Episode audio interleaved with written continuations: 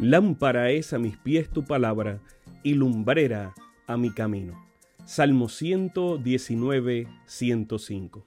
Que el Dios de los cielos bendiga tu vida en este momento junto a tus seres amados. Bienvenidos a un espacio de inspiración bíblica donde su corazón será lleno de esperanza. Como un regalo de la Iglesia Adventista del Séptimo Día de King, Texas, compartimos la lectura devocional para adultos correspondiente a este bendecido día. Pablo, reavivado por una pasión. Autor, Pastor Bruno Razo.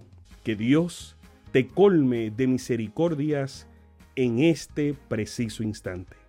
Oremos. Amante Padre, que en este momento tu palabra trascienda al corazón de quien la escucha, sea sembrada y dé fruto para la vida eterna. En el nombre de Jesús. Amén.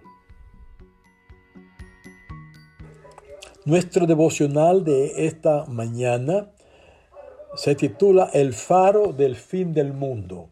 Y nuestro texto se encuentra en 1 de Timoteo capítulo 6 versículos 14 y 15. Y dice así, que guardes el mandamiento sin mancha ni reprensión hasta la aparición de nuestro Señor Jesucristo. Aparición que a su tiempo mostrará el bienaventurado y solo soberano, Rey de reyes y Señor de señores. Pablo insta a Timoteo a mantener su compromiso, libre de toda censura, sin la tacha e irreprensible para guardar la manifestación gloriosa de la segunda venida de Cristo. Diversas palabras nos presentan el advenimiento de Cristo.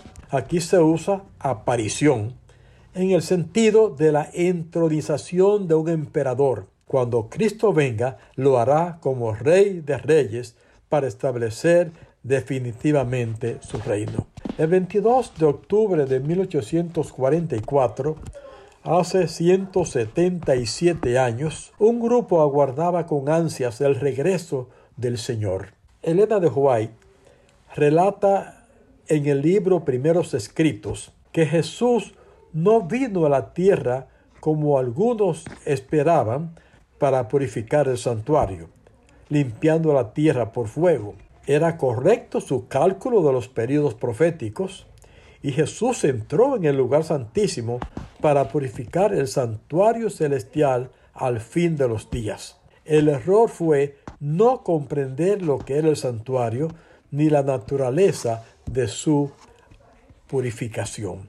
Jesús consideraba con la más profunda compasión a los que se habían chasqueado. Les mostró que esta tierra no es el santuario, sino que él debía entrar en el lugar santísimo del santuario celestial para hacer expiación por su pueblo y para recibir el reino de parte de su Padre, y que después volvería a la tierra y los llevaría a morar con él para siempre. El faro de San Juan de Salvamento, en 1884, conocido también como faro del fin del mundo, está situado en el extremo sur del continente americano y es el primero en aguas australes. El añadido de salvamento fue impuesto durante la construcción del faro a fin de mostrar su propósito, auxiliar y salvar a los náufragos. El faro del fin del mundo dejó el servicio el 1 de octubre de 1902, día en que se prendió el faro Año Nuevo, levantado en una zona más alta y más visible.